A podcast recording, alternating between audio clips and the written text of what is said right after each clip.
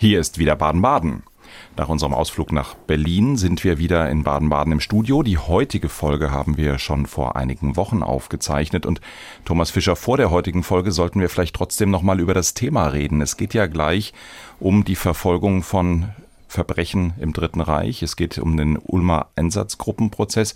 Jetzt haben wir aber in diesen Tagen ja ein ganz aktuelles Urteil in dieser Sache bekommen, nämlich gegen die 97-jährige Irmgard Furchner, die verurteilt worden ist äh, zu zwei Jahren Haft auf Bewährung nach Jugendstrafrecht wegen ihrer Beteiligung im KZ Stutthof. Dieses Urteil hat für viel Verwunderung gesorgt. Allein schon, dass man eine 97-Jährige ähm, nach Jugendstrafrecht verurteilen kann. Ich glaube, wir müssen kurz ein bisschen erklären und sagen dann wahrscheinlich, äh, diesen Fall nehmen wir uns separat mal vor, oder wie sehen Sie es?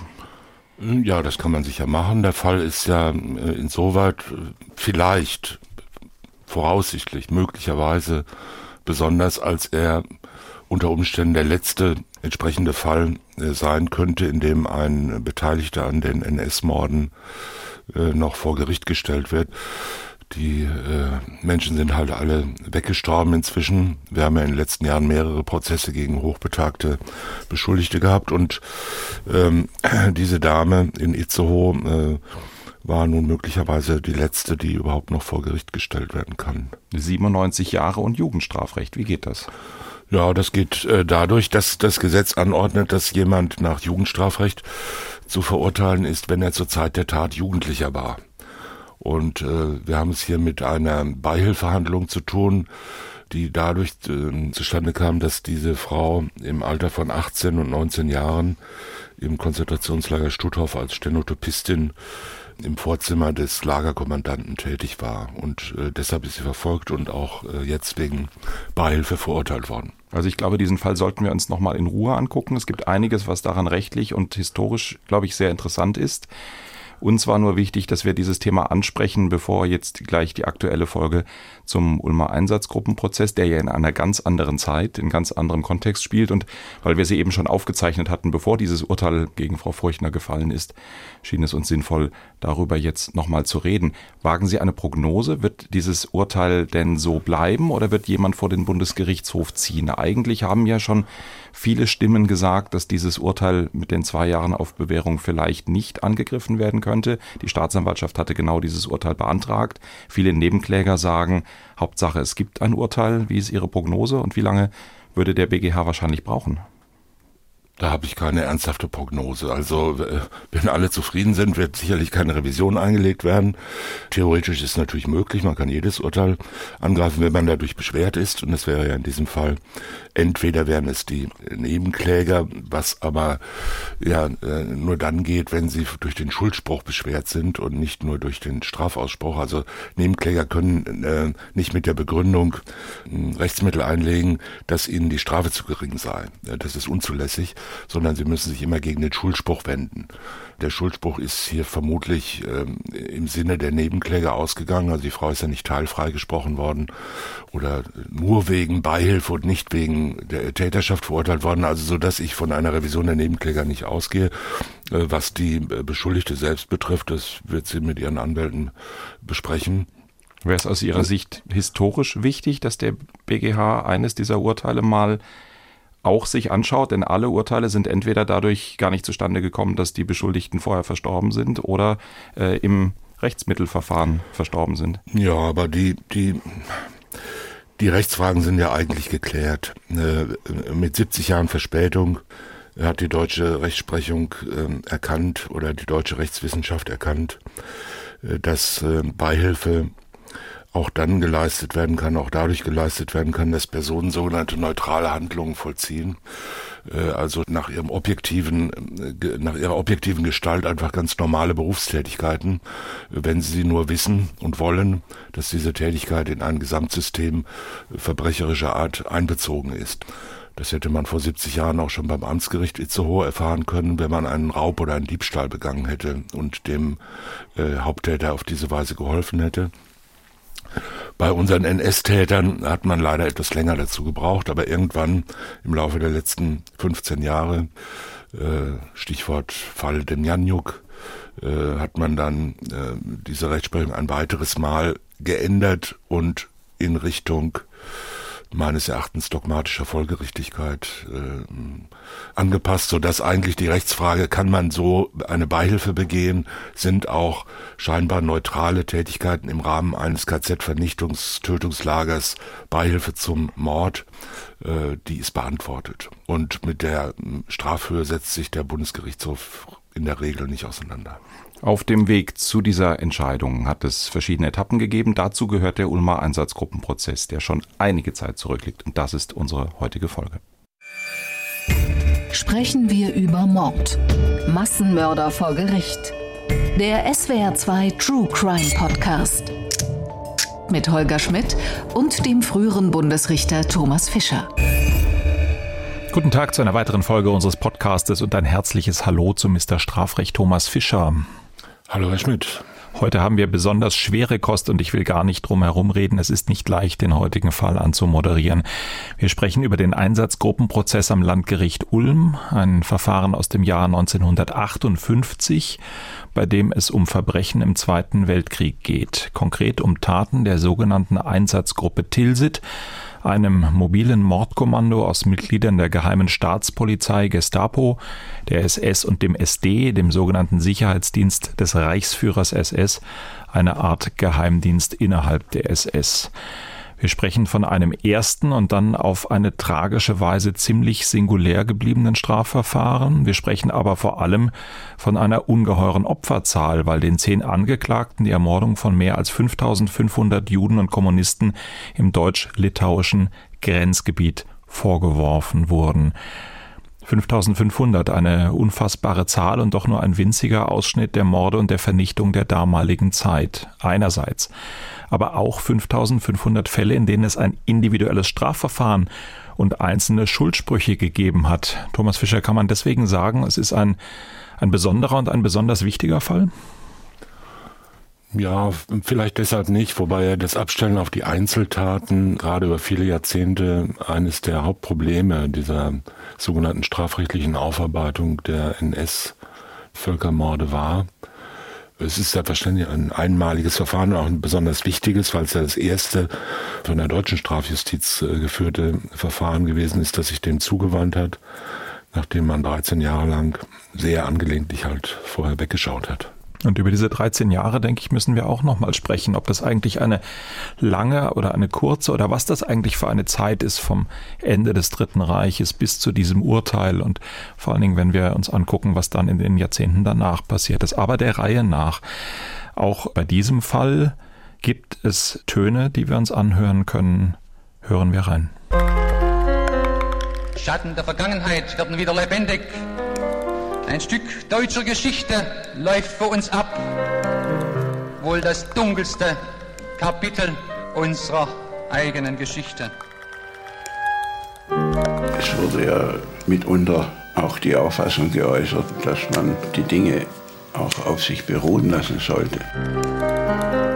Der Ulmer Einsatzgruppenprozess war das erste große Verfahren vor einem deutschen Schwurgericht, das den Massenmord an Juden bekannt machte was da ans Licht kam, das war so, dass man das nicht glauben wollte. Der Einsatzgruppenprozess fand 1958 zwar vor dem Ulmer Landgericht statt, betraf aber Taten, die in der Zeit des Dritten Reiches im damaligen deutsch-litauischen Grenzgebiet geschehen waren. Ich habe es eben schon gesagt. Es war der erste derartige Prozess und der blieb leider eine seltene Ausnahme. Isabel de May. Der Staubsaugervertreter Bernd Fischer führt ein unbehelligtes Leben in der noch jungen Bundesrepublik. Doch das genügt ihm nicht. 1954 übernimmt der 50-Jährige die Leitung des Flüchtlingslagers Ulm-Wilhelmsburg. Der neue Lagerleiter ist beliebt.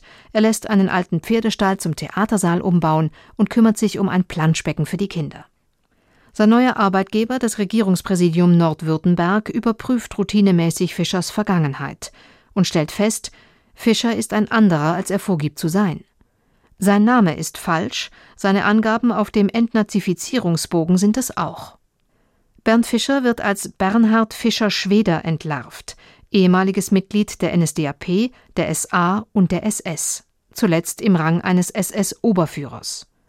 1955 muss er seine Stelle als Lagerleiter kündigen. Vor 1945 war Fischer Schweder Polizeidirektor in Memel. Jetzt will er zurück in den Kriminaldienst.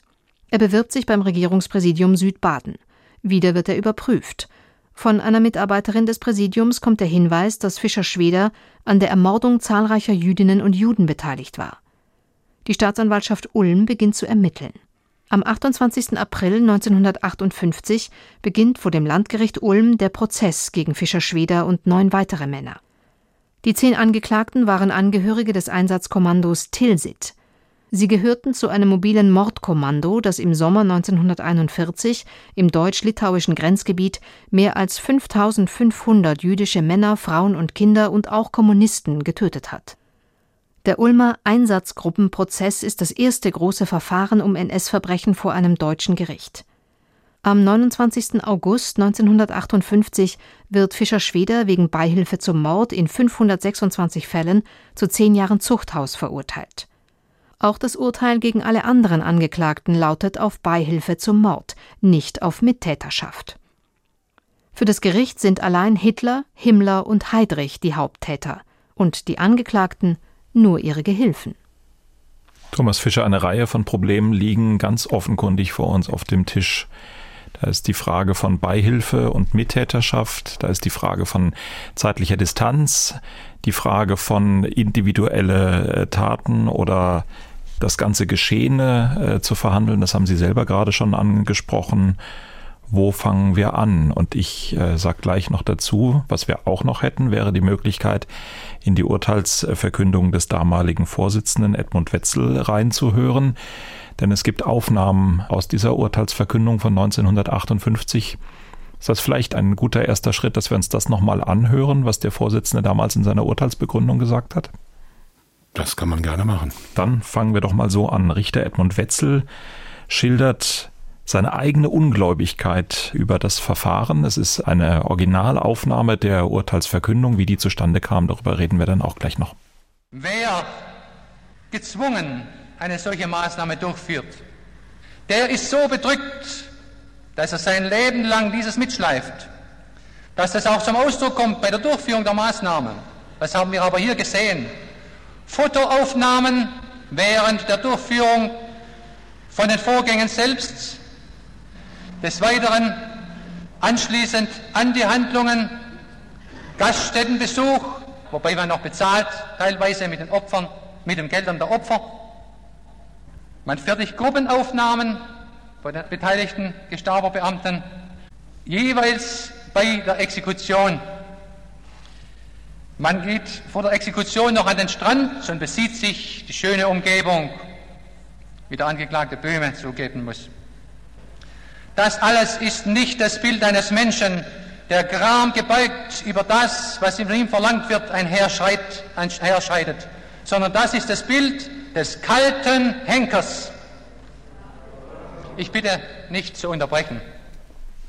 Das, was der Vorsitzende Edmund Wetzel mit Maßnahmen beschreibt, Thomas Fischer, das sind die Morde.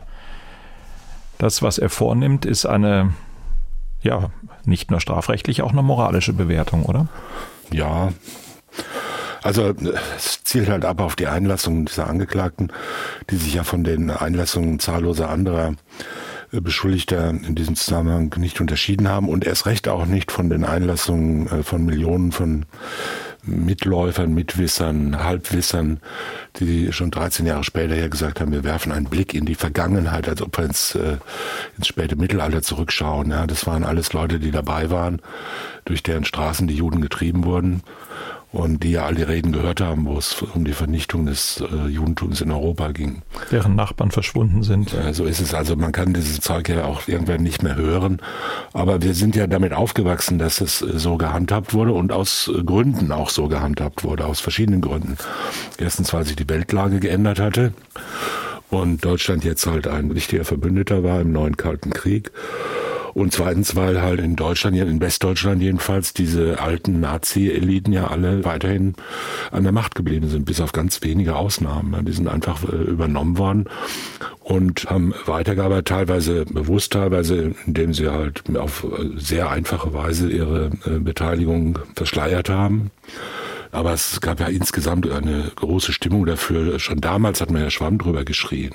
Noch Anfang der 50er Jahre haben fast 50 Prozent der Menschen in Deutschland bei Befragungen gesagt, äh, also dieser Nationalsozialismus, im Grunde genommen war das eine gute Sache.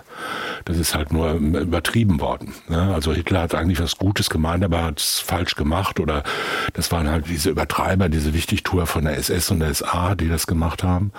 Aber im Grunde genommen war eigentlich so der Nationalsozialismus schon, die haben schon was Gutes gewollt. Also die Demokratie ist ja nicht über uns gekommen, wie es diese verharmlosenden Beschreibungen von Befreiung oder Zusammenbruch. Zuerst ist es ja immer Zusammenbruch.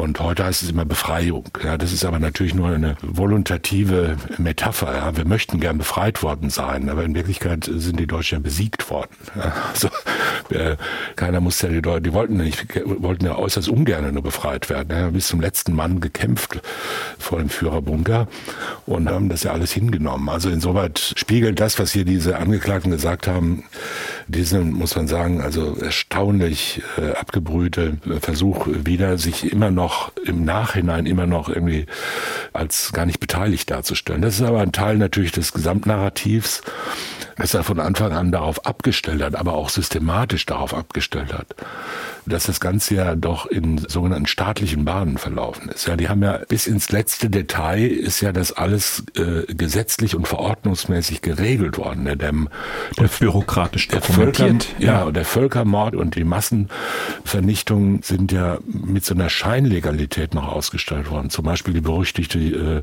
Polen-Strafrechtsverordnung äh, von 1941, die dann irgendwie sagt, jeder Angriff auf einen deutschen Volkszugehörigen ist mit dem Tode zu bestrafen. Und als Angriff galt halt schon sich vordrängeln beim Bäcker oder sonst irgendwas. Oder dieser berüchtigte Barbarossa-Befehl des Generalfeldmarschalls von Brauchitsch, der jetzt ja mit unseren äh, Fällen zusammenhängt, der nach dem Überfall auf die Sowjetunion dann seinen Wehrmachtsleuten in diesem äh, Befehl von 1941, ich glaube April, mitgeteilt hat, im Rückraum der glorreichen deutschen Wehrmacht finden jetzt Einsätze von anderen Einheiten statt, die sind äh, gefälligst nicht zu stören und äh, nach Kräften zu unterstützen. Und der ja damals schon ganz offiziell für die deutsche Wehrmacht geregelt hat, dass beispielsweise Erschießungen von Zivilisten nicht geahndet wurden. Also nur nach äh, Gutdünken des jeweiligen Kommandeurs konnten die disziplinarisch geahndet werden, wobei in jedem Einzelfall zu berücksichtigen sei, dass die Leidenszeit des deutschen Volkes und die Blutopfer der Bewegung hinreichend gewürdigt würden. Das heißt, es war ein praktischer Freispruch ja, von vornherein. Das war alles geplant und ist aber umgesetzt worden im Sinne von einer Bürokratisierung und geradezu, ja, so, man spricht ja auch von Fabrik, von industriell dargestellten, industriell organisierten Massenmord so war es. Und das hat halt den, einerseits eine Legitimation geschaffen, die aber dann auch über die Zeit hinweg gewirkt hat. Die sind ja allesamt sind die ja hingegangen, diese äh, Täter, und haben gesagt, wir haben nur auf Befehl gehandelt. Das ist ja gar kein Unrecht gewesen, stand ja im, im Reichsgesetzblatt ne, oder sonst wo in der Verordnung. Und da kann es ja unmöglich Unrecht gewesen sein. Und wir waren, äh, genau. Und zweitens waren wir natürlich äh, tief erschüttert über das, was wir tun mussten, aber wir mussten es halt tun. Denn wir waren ja Soldaten. Befehlskette, oder, genau. Ja, Befehlskette so. und ich bin ja nur kleiner Befehlsempfänger und was wäre mir Schreckliches passiert, wenn ich mich geweigert hätte. Weil das ist ja erstens dummes Zeug, ist widerlegt stimmt nicht und hatte natürlich mit der Wirklichkeit überhaupt nichts zu tun. Und trotzdem müssen wir die Zeitschiene uns, glaube ich, gerade nochmal vor Augen halten. Wir haben diese Verbrechen bis 1945. Wir sind jetzt im Jahr 1958 wenn man dem Vorsitzenden, es gibt ja mehr Aufnahmen als das, was wir jetzt gehört haben, wenn wir ihm so zuhören, aus seiner Perspektive ist das Ganze schon ziemlich weit weg. 13 Jahre, noch nicht eine Generation, aber immerhin schon 13 Jahre.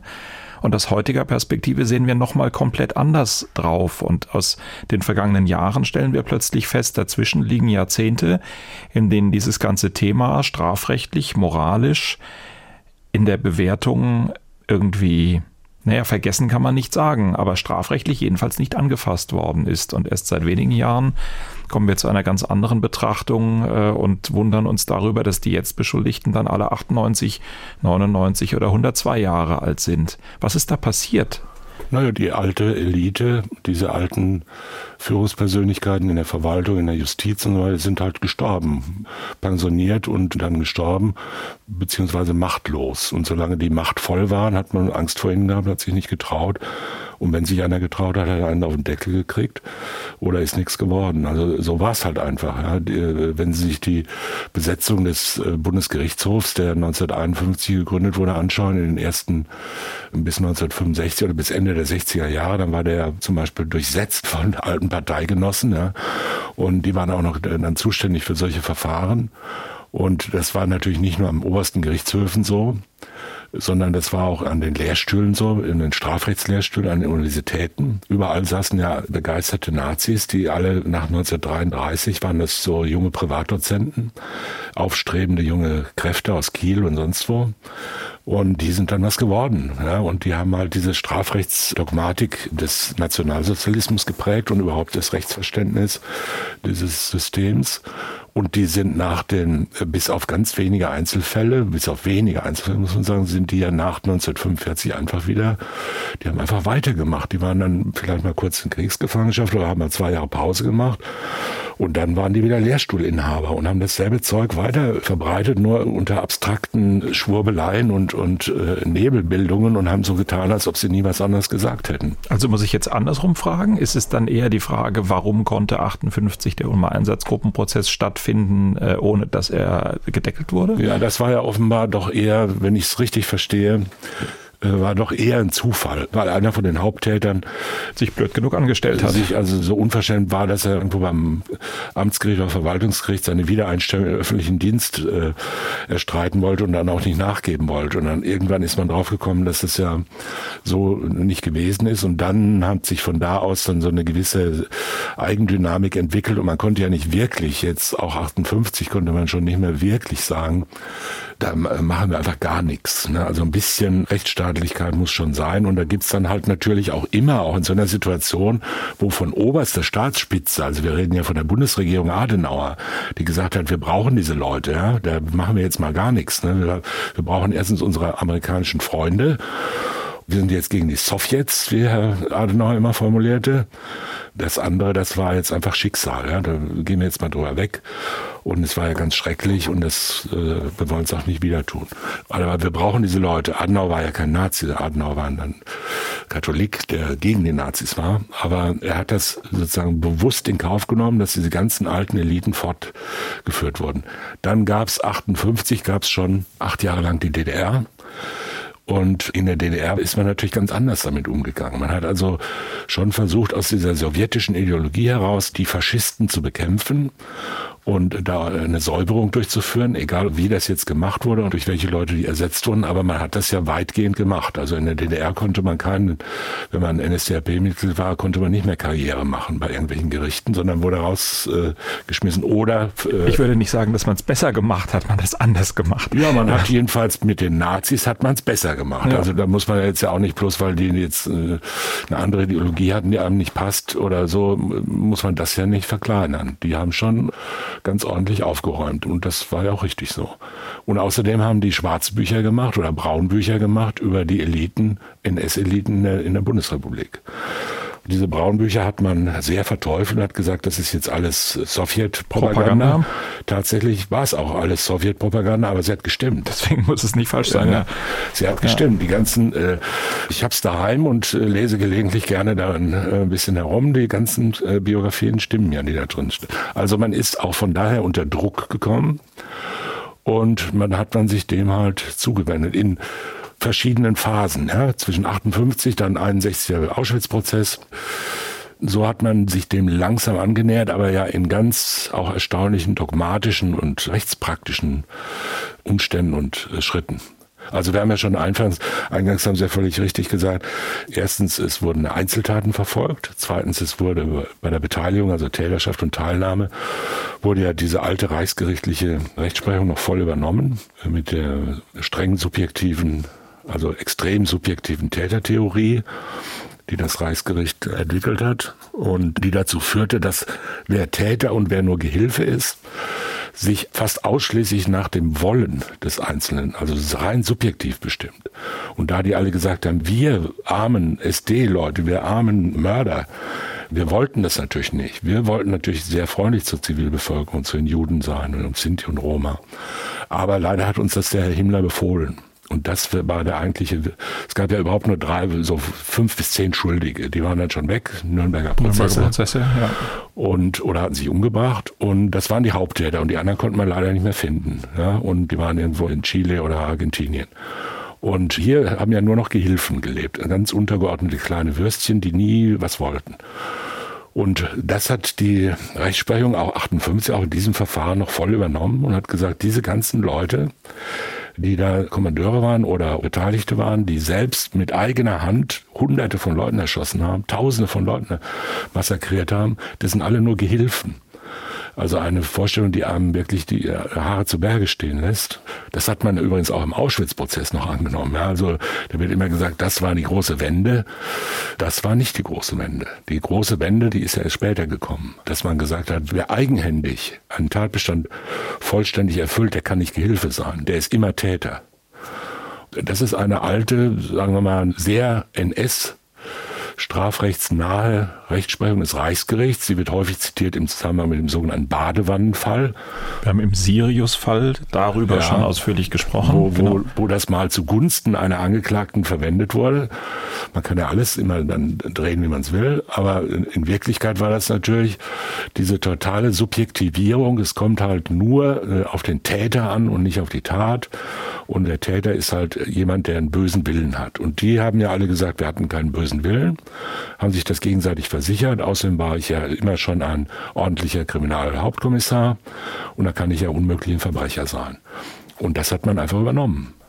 Und, und, trotzdem ist an diesem Fall des Ulmer Einsatzgruppenprozesses so bemerkenswert, auch wenn die Strafen falsch oder bemerkenswert niedrig äh, sein mögen, dass er eben stattgefunden hat, dass er sehr gut dokumentiert ist. Das haben wir daran auch gesehen, dass wir den Richter Edmund Wetzel schon hören konnten.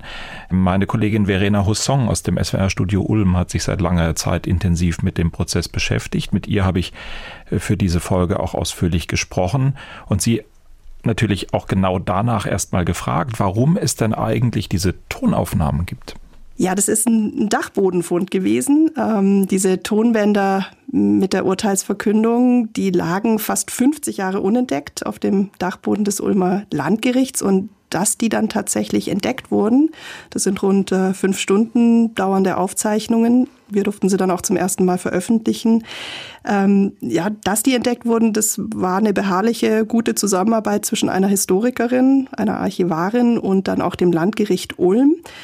Sabrina Müller vom Haus der Geschichte, so heißt die Historikerin, die hatte bei der Recherche für eine große Ausstellung zum Einsatzgruppenprozess in Ulm 2008 eine Rechnung in den Akten gefunden, eine Rechnung für Tonbandaufnahmen von einer Ulmer Firma. Und dann hat sie gedacht, ähm, hm, seltsam, wenn es die Rechnung gibt, dann muss es doch eigentlich auch die Aufnahmen geben, hat es dann im Lesesaal gleich weitergegeben an die Archivarin des Landesarchivs und die hat dann Kontakt aufgenommen mit dem Ulmer Landgericht und der Verwaltungsleiter des Landgerichts, der hat dann wirklich den Dachboden durchforstet und tatsächlich diese Tonbänder gefunden und sie dann auch durchgehört in seiner Freizeit. Die waren gar nicht beschriftet, er musste das nochmal alles ähm, durchhören. Ja, das war eine richtige detektivische Leistung und deswegen gibt es heute dieses Zeitdokument. Und die Tonbänder enthalten die Urteilsverkündung. Genau, ich glaube nicht in, in voller Länge, ein kleiner Teil fehlt, aber das sind fünfeinhalb Stunden ähm, Aufzeichnungen und ich muss sagen, als ich die das erste Mal dann gehört habe, das hat mich auch sehr berührt. Ein Urteil zu lesen, das hinterlässt, finde ich, einen anderen Eindruck, als es tatsächlich auch zu hören. Die Stimme, die Lautstärke, die Art, wie etwas gesagt wird, die sagt ja auch viel aus über die Zeit damals, ähm, in der dieser Prozess dann eben stattfand. Und es gibt einen Satz, der hat mich tatsächlich gepackt und, und packt mich auch immer wieder, wenn ich es mir anhöre. Die Würde des Menschen ist unantastbar. Artikel 1 des Grundgesetzes. Weil die Würde von mehr als 5500 Menschen damals ja angetastet wurde, zutiefst verletzt wurde. Die wurden ermordet. Und darum ging es ja in diesem Prozess, um, um die Würde dieser Menschen, um die Würde ihrer Angehörigen und ähm, wie eine Gesellschaft mit diesen Taten umgeht. Die Kammer ist sich bewusst gewesen, dass sie hier was strafrechtlich Besonderes macht, oder? Das war, war mein Eindruck. Ja, das ist auch mein Eindruck. Ähm, der Richter, der Landgerichtsdirektor Edmund Wetzel, ähm, der sagt ja in seiner Urteilsbegründung, das war ein Monsterprozess, ein, ein Mammutprozess. Er sagt allein wegen des Umfangs mit zehn Angeklagten, zehn Verteidigern, 173 Zeuginnen und Zeugen. Er sagt aber auch wegen der Taten, die da verhandelt wurden. Und er nennt sie auch Massenverbrechen, staatlich organisierte Verbrechen. Und er hat ja dann auch die Vernichtungsbefehle als, als rechtswidrig bezeichnet. Und ich würde sagen, daraus kann man schon schließen, dass ihm und vermutlich auch ähm, vielen anderen Prozessbeteiligten schon bewusst war, dass das ein besonderes Verfahren war und, und auch werden würde. Ähm, auch die Ermittler waren ja schon erschlagen von dem, von dem Umfang der Ermittlungen. Da gab es ja auch einen Wechsel in der Staatsanwaltschaft, weil, weil die es gar nicht alleine geschafft haben und manche überwältigt waren. Es gab äh, auch diesen Polizeibeamten, den ich interviewt habe, der hat gesagt, es waren wahnsinnig aufwendige Ermittlungen. Und dieser Einsatzgruppenprozess, der war ja dann auch das, das erste große Verfahren von einem deutschen Schwurgericht, das den, den Massenmord an Juden in Osteuropa hm, auch bekannt gemacht hat.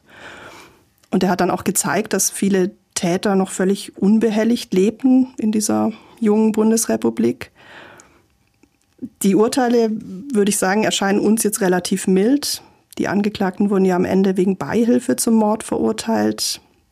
Aber dieser Prozess, der hat die Taten verhandelt. Und ich glaube, das ist so eine Wende gewesen, die den Prozessbeteiligten sicher bewusst war. Mhm. Auf der anderen Seite habe ich den Vorsitzenden auch so verstanden, dass er ja kaum 15 Jahre nach Ende dieser grauenhaften Zeit schon so einen Eindruck hatte von, es ist eigentlich relativ lange her und wir gucken jetzt nochmal zurück. Habe ich das falsch wahrgenommen? Ist, ist, da schon, ist da schon gleichzeitig auch sowas von, eigentlich haben wir damit abgeschlossen in, in seinem Urteil drin oder kommt es mir nur so vor?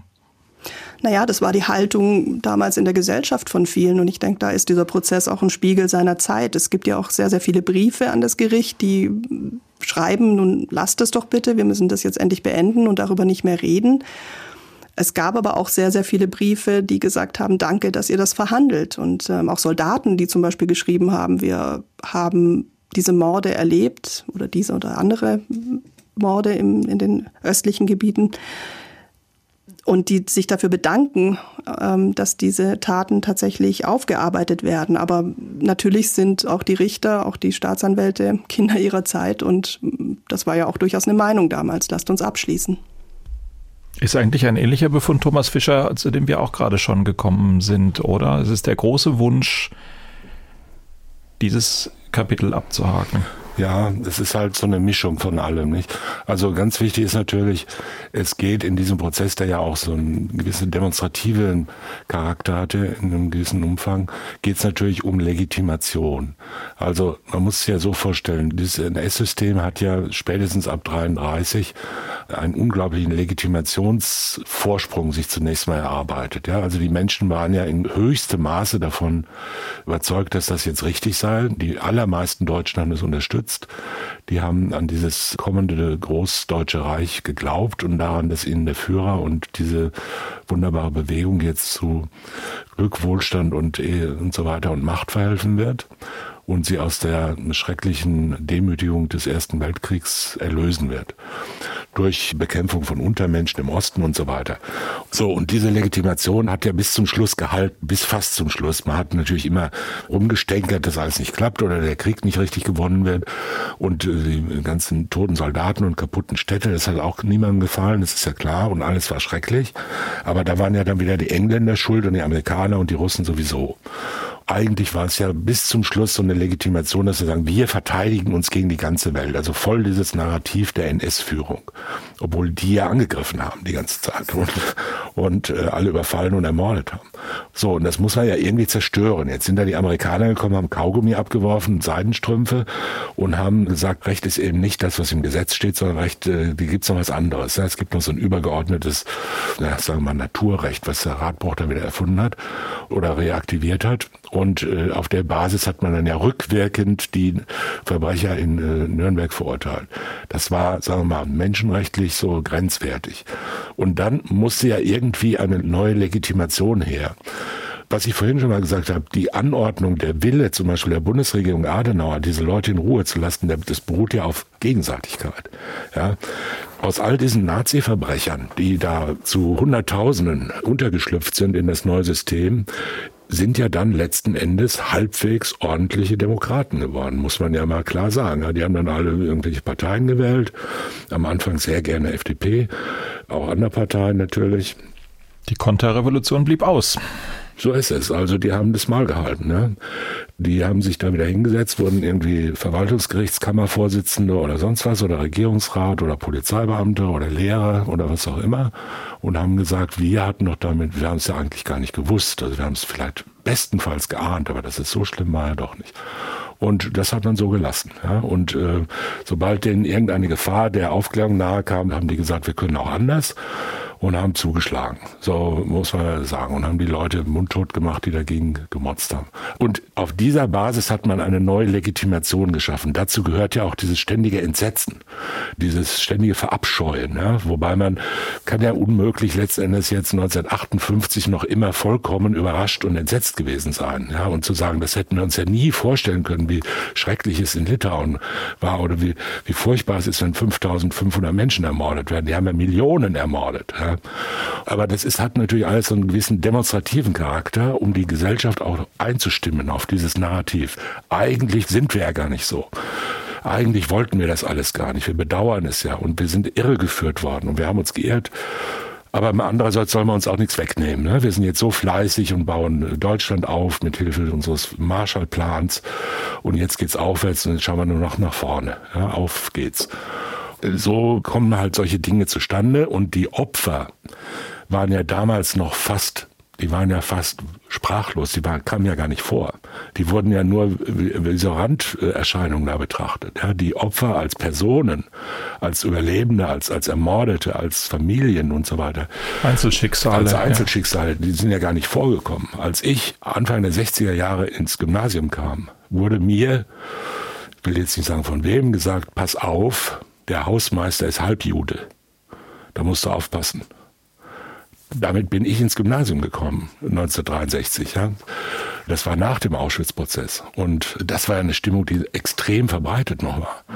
Das muss man alles berücksichtigen. Und insoweit hat es natürlich eine sehr große Bedeutung gehabt, weil damit natürlich auch so eine öffentliche Beschäftigung damit stattfand, die dann auch die Menschen unter den Druck setzte, sich damit auseinanderzusetzen und zu sagen, finde ich gut oder finde ich nicht gut. Und natürlich die Täter auch unter einen plötzlich auftauchenden Druck gesetzt genau, hat, den ja. die vielleicht gar nicht erwartet haben. Auch das hat mir Verena Husson erzählt. Sie hat äh, mehrere Sendungen im SWR über diesen Prozess, über die damalige Zeit gemacht und sie hat im Rahmen ihrer Recherchen auch mit einem der damaligen Ermittler, mit dem äh, Polizeibeamten Herrn Opferkuch gesprochen und der hat ihr die Geschichte erzählt, wie er seinerseits zur damaligen Zeit ähm, den Polizeipräsidenten von Tilsit, der mit zu den Angeklagten gehörte, der vielleicht einer der schlimmsten in dieser Riege der Angeklagten war, wie Herr Opferkuch versucht hat, diesen früheren Polizeipräsidenten von Tilsit festzunehmen und dessen Reaktion war, sich dieser Festnahme zu entziehen, indem er versucht hat, sich aus dem Fenster zu stürzen. Wir haben ihn mit viel Glück gerade noch am Kragen zurückziehen können. Er wollte sich gerade fallen lassen und es wäre also für ihn bestimmt tödlich gewesen, im vierten Stock runter auf einen gepflasterten Hof. Und nach längerer Zeit hat er dann gesagt, also ich wollte die Sache erledigen, ich, kann es nicht ertragen. Das kann man jetzt so oder so verstehen. Was hast du denn daraus verstanden? Was konnte der Polizeipräsident nicht ertragen? Seine Taten oder das Erwischtwerden? Hast du darauf eine Antwort? Er galt ja als der eiskalte Angeklagte. Ja, also Herr Opferkuch, der war damals 88 Jahre alt, als ich ihn interviewt habe in der Nähe von Stuttgart in seiner Wohnung. Und er war sichtlich bewegt, als er mir das erzählt hat, als er von diesem Vorfall, ähm, von der Verhaftung von Hans-Joachim Böhme erzählte. Die Szene war ihm auch sehr präsent, das hat man gemerkt, auch nach knapp 50 Jahren noch. Ob es nun die Erinnerung an die Taten war oder eben dieses Erwischtwerden, das vermag ich jetzt nicht zu sagen. Ich habe es ja auch aus zweiter Hand, ich war selber nicht dabei. Auch Herr Opferkuch hat damals nicht wirklich ähm, spekuliert, obwohl er das selber erlebt hat. Er hat aber noch erzählt, dass ähm, Herr Böhme diese Tatbeteiligung sehr, sehr schnell eingeräumt hatte, nachdem er dann eben von Herrn Opferkuch und seinem Kollegen mit diesen Vorwürfen konfrontiert worden war und sich eben danach diese Szene ähm, entwickelte, dass er sich aus dem Fenster stürzen wollte. Und er hat wohl auch am nächsten Tag noch, so hat es mir ähm, Herr Opferkuch erzählt, noch einmal einen Suizidversuch unternommen. In der Polizeihaft war das im ehemaligen Hotel Silber in, in Stuttgart. Da hat er sich wohl von einem Podest auf den Steinboden gestürzt und kam dann auch mit schweren Kopfverletzungen ins Krankenhaus Hohenasperg und konnte erst nach Wochen vernommen werden. Also es gab zwei Versuche, das Leben zu beenden. Was es nun genau war, ja, das kann vermutlich oder muss jeder sich selber überlegen. Ist doch aber trotzdem erstaunlich, Thomas Fischer, oder? Das, wir haben ja schon festgestellt, wie, wie die gesellschaftliche Situation war. Aber wenn auch die Täter so unter Druck stehen, wenn das in den Tätern so präsent noch ist und sie auch, so scheint es mir hier, dass der Polizeipräsident ja schon ahnt, dass das für ihn jetzt erstens nicht gut ausgeht und zweitens ich unterstelle mal, dass er da Schuld auf sich geladen hat. Und dann passiert trotzdem jahrzehntelang eigentlich nichts weiter in der strafrechtlichen Verfolgung. Klar, über die, die Gründe haben wir ja gerade schon gesprochen, aber diese innere Zerrissenheit, die leuchtet mir immer noch nicht so ganz ein. Ja, wobei ich jetzt das mit der inneren Zerrissenheit kann man spekulativ unterstellen, aber äh, ich, also nichts in der Persönlichkeit dieser Leute, also jetzt auch des gerade angesprochenen Angeklagten, spricht ja dafür, dass er ein Mensch sei, der zur inneren Zerrissenheit und Schuldgefühlen neigte. Der war halt Polizeipräsident und äh, da kam einer an und sagte, Sie sind jetzt wegen Beteiligung an 5500 Morden angeklagt und da kommen Sie nicht mehr raus. Da kann man natürlich sagen, okay, das war's. Ne? Wie der tapfere Soldat sich halt dann im entscheidenden Moment äh, selbst richtet mit seiner Dienstwaffe. Das kann man so sehen. Man, möglicherweise, ich will dem ja nicht zu nahe treten, dem verstorbenen Herrn, möglicherweise hat er auch Schuldgefühle gehabt, aber dann hätte er sich ja vorher umbringen können. Äh, dass er damit wartet, bis er festgenommen wird, ist ja nicht sehr plausibel. Also ich habe mit diesen Tätern, muss man sagen, habe ich nicht wirklich Mitleid. Äh, nein, nein um Gottes Willen.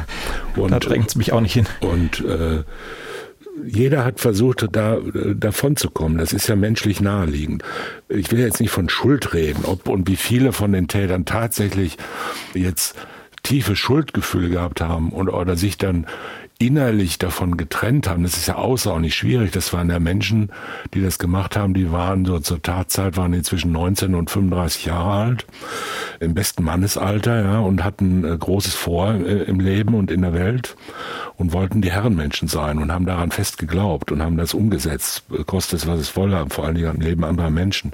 Und davon sich jetzt nachträglich zu distanzieren und zu sagen, ich bin äh, gar nicht das, was ich meinte zu sein, sondern ich bin ein einfacher Dreckskerl, Dreckskerl. Ich bin ein Nazimörder, der unschuldige Frauen und Kinder massakriert hat, auf grausamste Weise ohne jeden Sinn und Zweck und ohne Absicht, außer meine sadistischen Machtfantasien da auszuleben.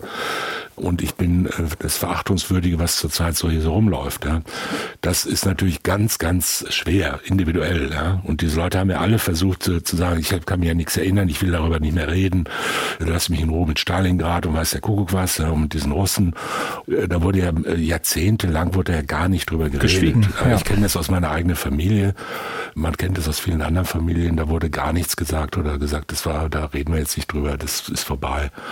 So war es. Und das war ein ganz langsamer Weg, der da hinführte und der da Ende der 50er Jahre angefangen hat, aber gegen hohe Widerstände natürlich angefangen hat, weil die ganze Zeit über ein politischer Druck war, der dem entgegenwirkte. Ne? Bis hin, äh, denken Sie an diese ganzen, an die äh, Aktion Widerstand oder solche Sachen, ja, oder diese SS-Kameradschaften, die noch ganz lange lebendig waren und, und aktive Politik betrieben oder teilweise diese Teile der sogenannten Vertriebenenbewegung, ja, die dann äh, die deutschen Ostgebiete wieder erobern wollte und Schluss mit diesem ganzen Schuldkram und so weiter. Also das ganze Zeug, was heute Leute wie Höcke wieder aufwärmen, das war ja damals, konnte man das ja im Bundestag sagen, muss man fast sagen, also ein bisschen übertrieben.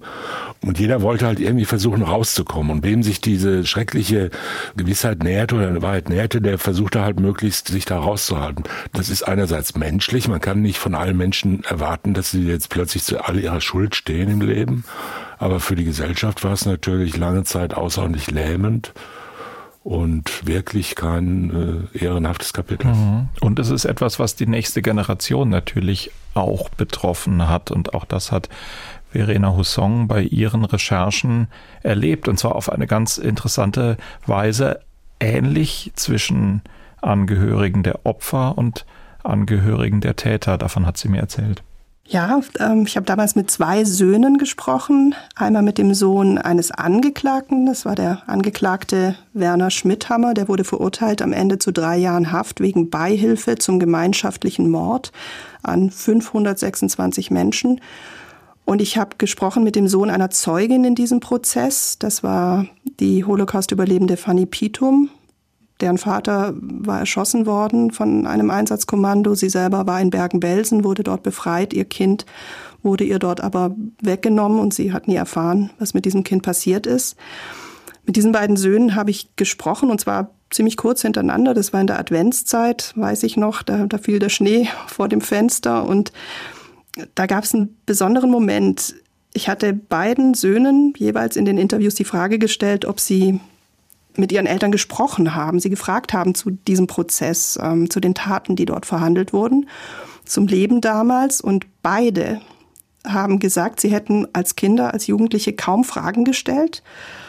Durchaus auch aus dem Gefühl heraus, das gar nicht zu ertragen, was sie dann da hätten hören können. Und sie wollten auch das Bild nicht zerstören, was sie von ihren Eltern hatten. Das hat besonders der Sohn vom Täter gesagt. Und der hat auch gesagt, ich habe meinen Vater geliebt.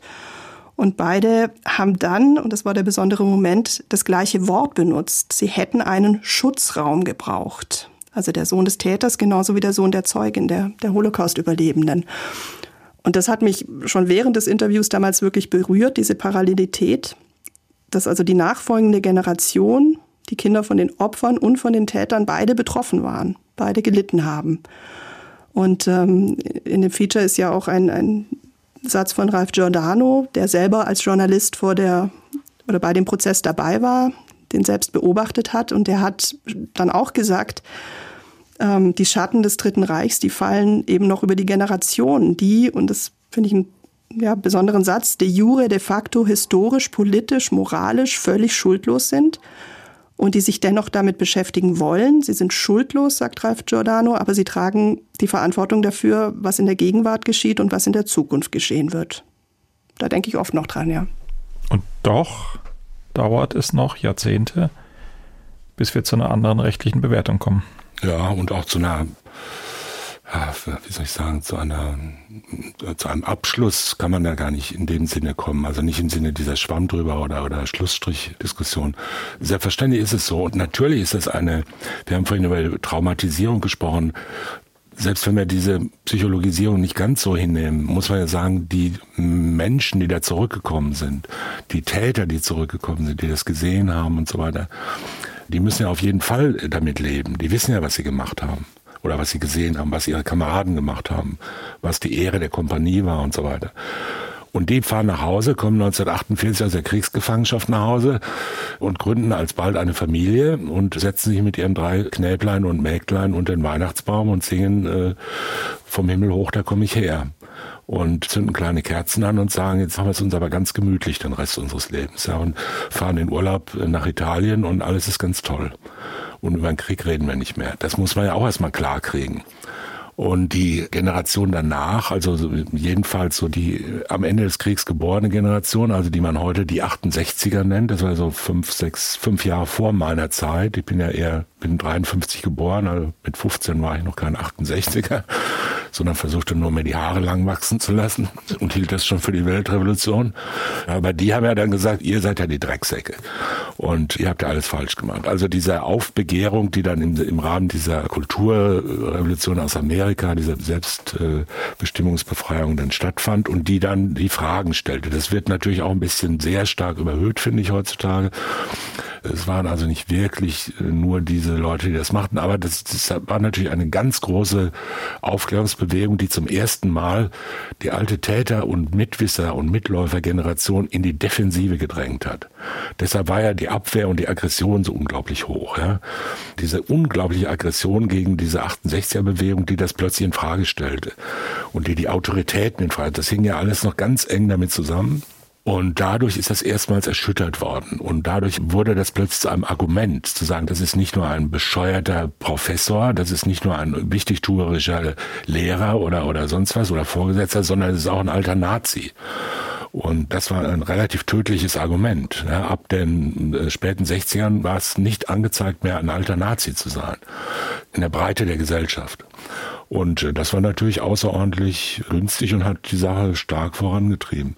Was die Strafsache betrifft, ähm, musste man halt noch zwei große Schritte machen, aber die haben gleichfalls noch lange gedauert. Und zwar eigentlich bis über das Ende der DDR hinaus gedauert. Nämlich einerseits diese Abkehr von dieser alten subjektiven Tätertheorie und zu sagen, wer das selber macht, der ist auch Täter. Und der Organisator, der ist halt auch Täter. Ja, der muss ja nicht dabei stehen. Der sogenannte Bandenchef muss ja auch nicht dabei stehen, um Täter zu sein. Und zweitens, es kommt nicht mehr darauf an, dem Herrn Demjanjuk zum Beispiel, Prozess 2010 oder 11, glaube ich, dem jetzt nachzuweisen, welchen einzelnen Juden er an der Rampe in dem und dem Lager jetzt in die Gaskammer selektiert hat und was er da gemacht hat, sondern zu sagen, wer da stand und wer das als seinen Job angesehen hat, der hat ganz genau gewusst, was mit denen da passiert, die da rauskommen. Und deshalb ist er sozusagen systemischer Gehilfe. Und äh, so dass es nicht mehr darauf ankommt, jetzt 14.741 Einzelfälle zu ermitteln, sondern zu sagen, in diesem Lager wurde das und das gemacht, es wurden so und so viele Menschen ermordet und der und der war da, hat die und die Aufgabe gehabt in der Verwaltung, in der Versorgung oder in der äh, unmittelbaren Kontakt mit den äh, Gefangenen. Und dann ist er halt mindestens Gehilfe mindestens Gehilfe in dem Sinne, wenn man eben nicht Einzeltaten noch nachweisen kann. Und das war natürlich auch ein sehr wichtiger äh, Schritt in der Aufarbeitung. Leider, muss man sagen, aber nicht völlig zufällig, muss man auch sagen, das ist ja inzwischen vielfach belegt, hat es halt 50 äh, Jahre gedauert, bis man, mehr als 50 Jahre gedauert, äh, bis man da hingekommen ist. Und zwar so lange gedauert, bis fast keiner der Täter mehr lebte. Ich wollte es gerade sagen, hat vielen, vielen, vielen Täterinnen und Tätern ermöglicht, ihr Leben nach biologischer Bestimmung zu Ende zu leben, ohne dass je etwas passiert ist. Und weil wir da so versagt haben, haben wir dann ja bei der Aufarbeitung des DDR-staatlichen Unrechts ganz besonders gründlich hingeschaut. Ironie aus. Paula Lutum Länger, die Leiterin des Hauses der Geschichte Baden-Württemberg, hätte ich hier noch im O-Ton. Sie hat sich auch mit der Frage beschäftigt, wie es denn für die konkreten Angeklagten im Ulmer Einsatzgruppenprozess weitergegangen ist. Und jeder, der bis hierhin aufmerksam zugehört hat, wird sich überhaupt nicht wundern. Es kam zu einer ganzen Reihe von vorzeitigen Entlassungen. Wir hören einen Ausschnitt aus äh, einem Feature von Verena Hussong.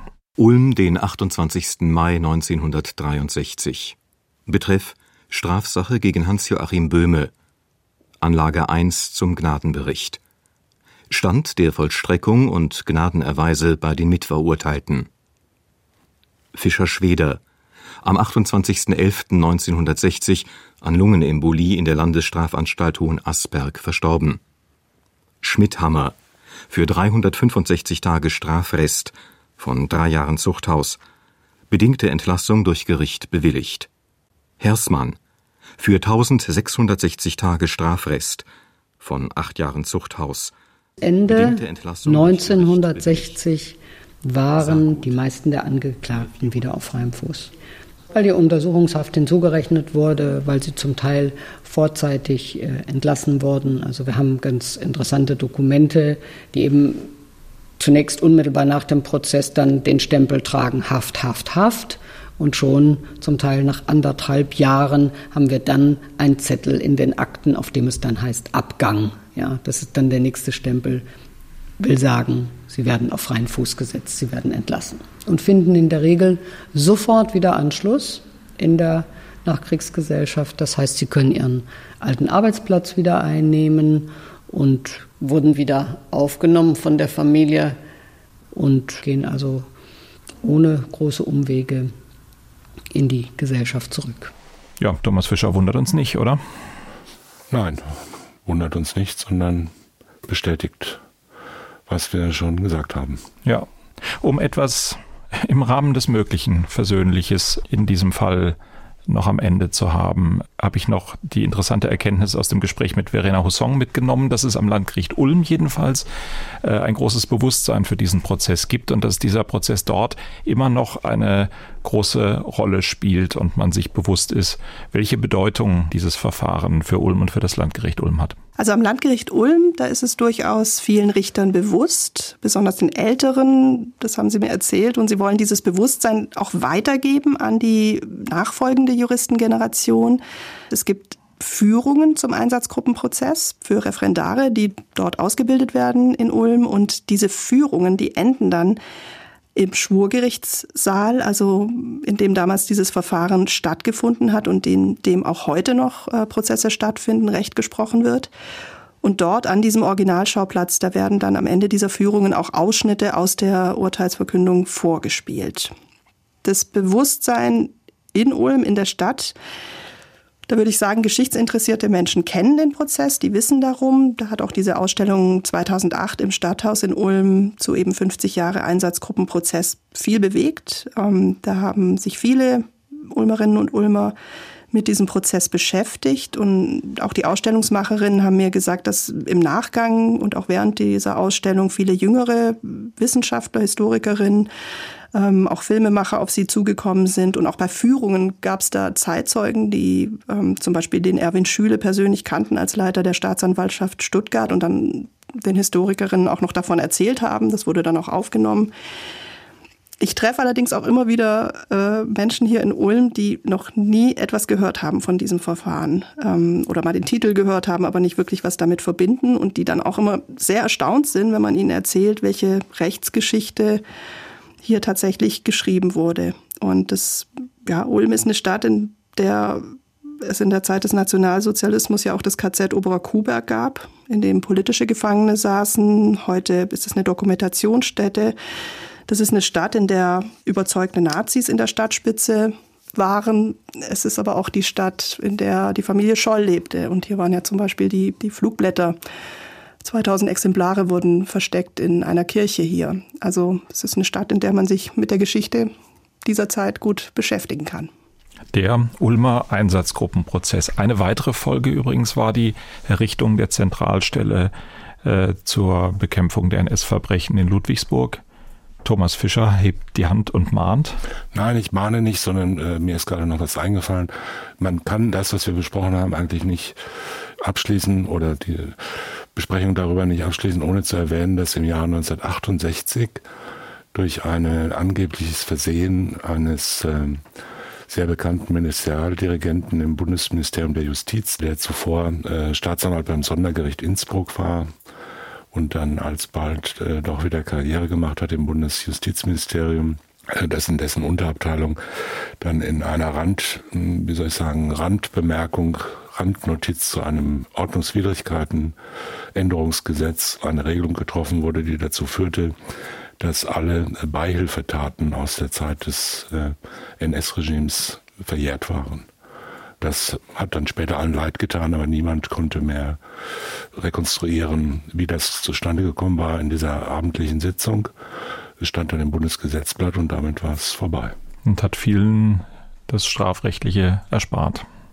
So ist es der Ulmer Einsatzgruppenprozess. Auch für unseren Podcast ein ungewöhnlicher, aber ein wichtiger Fall. Danke Thomas Fischer, dass wir ihn besprochen haben. Ein besonderer Dank geht auch an Verena Hussong aus dem SWR-Studio Ulm und an das Haus der Geschichte und das Landesarchiv Baden-Württemberg. Danke an Georg Brandl und Andrea Gress auf der anderen Seite der Scheibe, außerdem an Walter Filz, Sonja Hase und Marie-Claire Schneider. Wenn Sie Fälle, Fragen oder Feedback für uns haben, unsere E-Mail-Adresse lautet mord.swr2.de. Auf Wiederhören sagt Holger Schmidt. Sprechen wir über Mord. Sie hörten einen Podcast von SWR2. Das komplette Podcast-Angebot auf swr2.de. SWR 2 Kultur neu entdecken. Auf geht's. Der Gangster, der Junkie und die Hure. Wir sprechen über einen Mord und Niette Mädchen. Valeria, mhm. sag mal bitte was auf Russisch. У нас классные новости. Erleben Sie Ihre Lieblingspodcasts live beim SWR Podcast Festival 2023. Mit gefühlten Fakten, SWR 2 Wissen, Retterview. Guten Tag, der Rettungsdienst, was passiert? Hallo, ich habe Knoblauch im Ohr. Äh. Too Many Tabs, eine Stunde History. eine Linienmaschine der deutschen Lufthansa ist der Und viele andere Ihrer Lieblingspodcasts live beim SWR Podcast Festival vom 12. bis 14. Januar 2023 in Mannheim. Tickets und Infos auf swr2.de. SWR 2 Kultur neu entdecken.